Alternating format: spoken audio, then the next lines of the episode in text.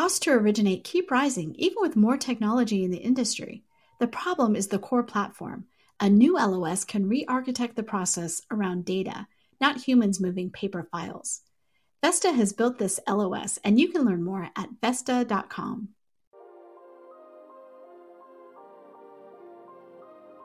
Welcome to Housing Wire Daily.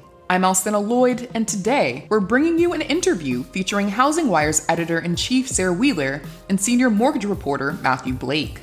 This week, Blake wrote about Knock, a power buyer reversing its decision to cut LO salaries after hearing from its staff. In today's interview, Wheeler and Blake discuss his reporting on the Knock story and what it might mean in the context of a quickly changing home buying landscape. But first, here's a brief word from our sponsor. Reggora's appraisal platform connects lenders to their appraisal vendors with unprecedented efficiency and scalability. Smart automations, powerful integrations, and unique workflows help Reggora's customers quickly scale up or down with demand while simultaneously driving faster, easier, and more transparent appraisals. Integrating deeply with your LOS and POS, Regora delivers the right data and documentation to the right people at the right time, reducing double work for your team. Learn more at reggora.com. That's R E G G O R A dot com. Welcome, everyone. This is Sarah Wheeler, editor in chief at Housing Wire, and I'm here with our senior real estate reporter, Matt Blake. Matt, thanks so much for jumping on to talk about some of the news that we've been covering this week. Yeah, excited to sort of go through some of this. Thanks. You know, one of the stories that really caught my eye and and was very uh, drove a lot of traffic this week was a story that you did on Knock, which is a power buyer, and uh, that first it had plans to cut salaries of its LOs, and then you know it reversed course. But but first, let's talk a little bit about who Knock is and what a power buyer is. Sure. So Knock started in 2014 by Sean Black, who used to be an executive at Trulia. And basically, they've gone, their business model has been tweaked a little bit through over the years, but they are, as you say, a power buyer. And that basically means that they help consumers with a home swap, in which basically their role is to provide a cash offer to a home seller because uh, in a low inventory market, particularly, the cash offer is seen as more uh, appealing to the seller. And so, in turn, they're giving the consumer the cash offer, but then they're requiring that the consumer take out a mortgage loan with Knock. And so there are different iterations of the Power Buyer, Ribbon, Orchard. They have like somewhat different models.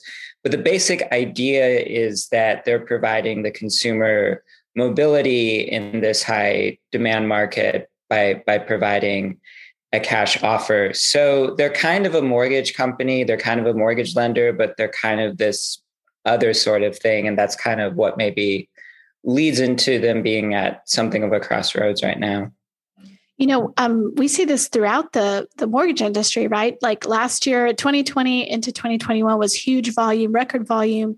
So people staffed up uh, especially with los and um, a lot of them took the opportunity to to there was so much competition for underwriters for los for whatever is that they brought some new people into the industry. Um, and now with volume following um, and looking towards 2022, which is going to be much more purchase and less refi. I mean, we they're not the only ones who are who are looking at like, okay, what does this mean? But but walk us through what happened first. What was knock? What was the whole controversy about what knock did at, at the beginning, and then and then what they changed? Yeah, so I mean, knock would take pains to like tell you that you know they do not do mortgage refinancing. So like the problems that are being experienced by better freedom are not quite the problems that they're experiencing but basically they're in a situation where they're you know every week i get a press release from them saying like we're expanding into baltimore we're expanding into different markets and they're trying to increase the amount of purchase volume that they do. And so what I think they wanted to do, they have about 30 loan officers, the company says, and I think that they wanted to make the compensation of their loan officers much more sort of uh, performance based, like Sean Black. His background, I'm just sort of um, speculating a bit here, but Sean Black, his background is in real estate and real estate, real estate agents. entirely commission based, entirely performance based. And I think maybe Knock was looking to have their loan officers be paid in a similar way.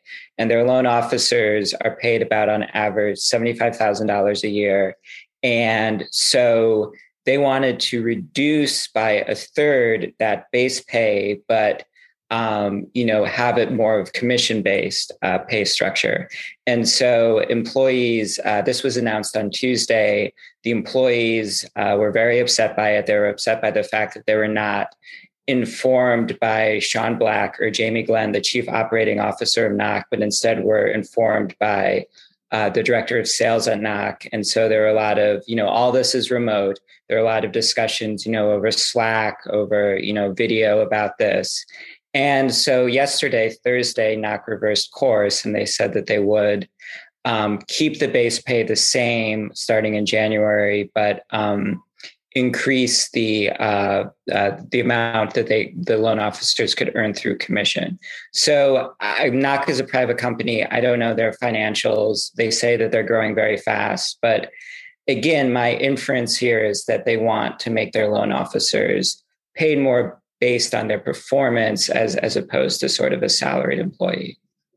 Well, it, it sounds like they really heard their employees. Uh, that there was there was a lot mm-hmm. of unrest, and it said that your reporting says that you know after having a number of one-on-ones they reversed course. So were you hearing from from different people within the company during that time?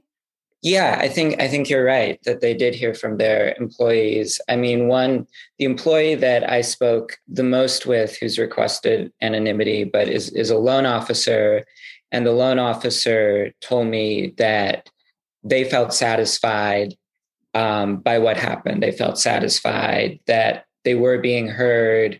Um, Knock has a mantra you can it's it's available on their website called Popsicle, and Popsicle is that you're supposed to be passionate and open at your job. I forget the rest of the acronym in Popsicle, but the first two are passionate and open.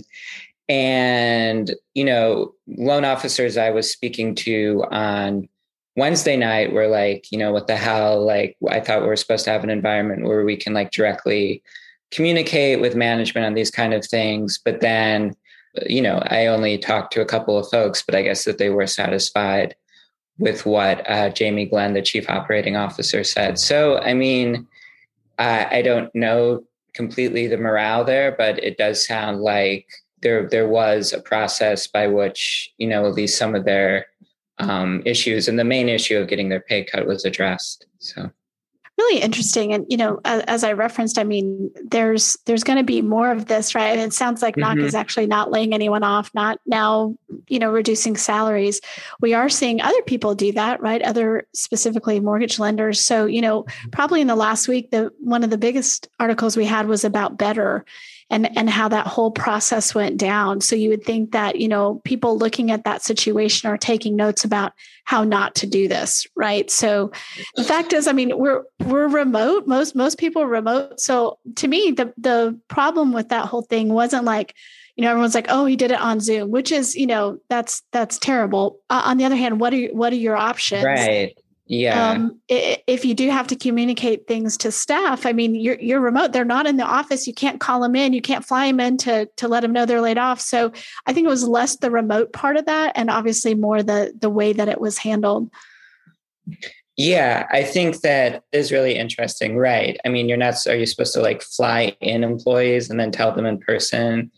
That they've been laid off. I think what bothered people, um, and you know, Maria Volkova, mortgage reporter, like she's done the reporting on this. But I mean, just my sense is, I think what bothered people is that, um, kind of that he, uh, Vishal Garg, he sort of made it about himself in the Zoom call. I guess in my own reporting experience, um, uh, I covered the Zillow earnings call a month ago where Rich Barton announced that there would be a quarter of their staff would be laid off, 2,000 people uh, due to their winding down of iBuying. And, you know, I don't think that he like handled that particularly like well or poorly. But one thing that sort of like raised my eyebrow was that he was sort of like, this is very emotional for me. This is very hard for me. Like he kind of made it about himself and sort of his own like emotional processes and sort of laying off employees.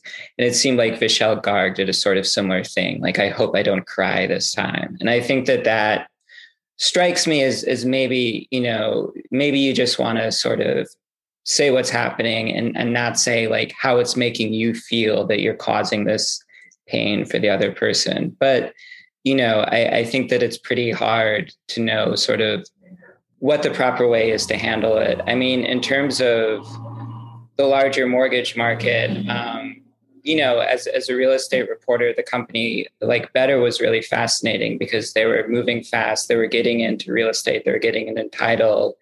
And now all these companies that we've been writing about for the past year that seemed like they were sort of like on the move, maybe they're kind of retrenching right now and maybe curbing their ambitions a little bit. Yeah, this next year is going to be fascinating. It's funny that you say that about, um, you know, uh, Rich Barton saying that on Zillow or, or Vishal Garg saying that because to me, yeah. I, I would I would think that was a good thing. Like I wouldn't think, oh, they're making about them. I would want to know that they at least care, like that they're not mm. like, hey, this is the funnest part of my job is laying y'all, you know, losers off, but more like that, right, you know, that, it's, right. that it's weighing on them as I think that it would on anyone, you know, who, you know, you build a company, you, you never, the goal is never like, wow, I, I hope that I, you know, have this, you know, have to lay people off. So th- that's just me. Uh, yeah. So, but I think it's just fraught with peril when you're on a call with so many people because people are going to take it different ways. Um, you know, probably having more of a manager level conversation might be better. I mean, uh, what do I know, right? But I'm just saying, like, I just think it's, yeah. this whole thing is something our industry is going to have to reckon with because we're now in this you know in a space where there we expect to see some more layoffs and we are still many people are remote. So i think it's going to be a story that we're going to continue to cover.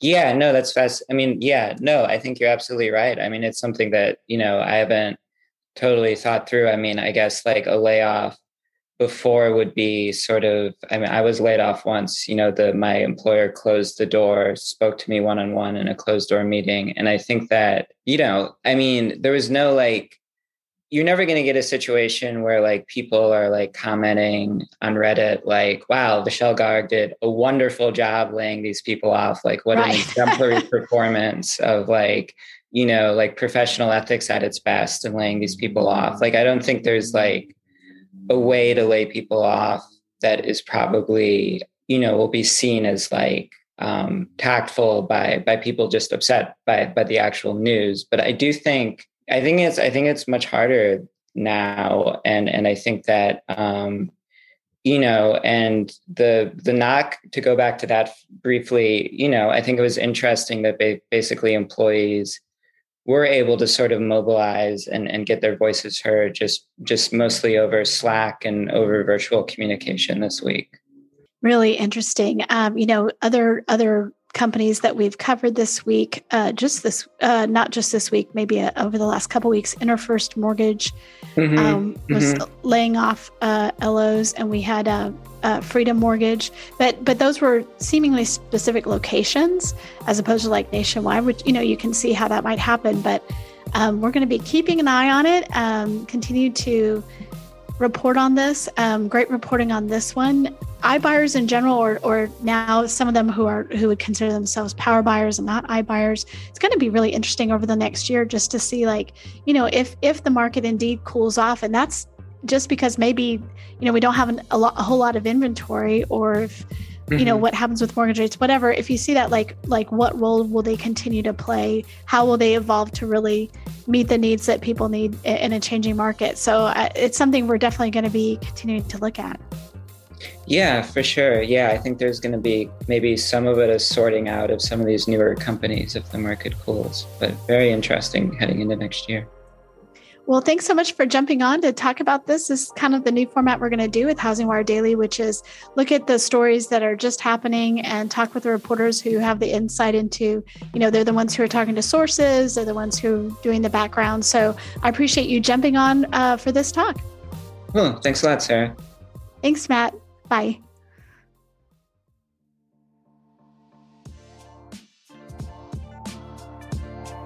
Looking for more insight into what will happen in 2022? Or maybe you need more information on what in the world is happening with the federal regulators. Or you could just be looking for information on how to stay competitive as the industry shifts to a purchase focused market. Our HW Plus premium membership comes with all of this insight and more. With your HW Plus membership, you'll get at least five HW Plus articles a week that dive deeper into the daily news to help you confidently make business decisions. To join, go to housingwire.com forward slash membership.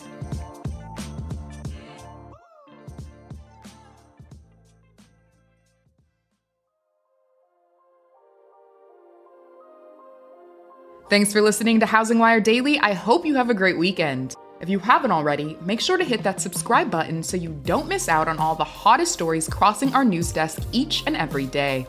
The podcast is now available wherever you like to listen. We'll see you back here on Monday.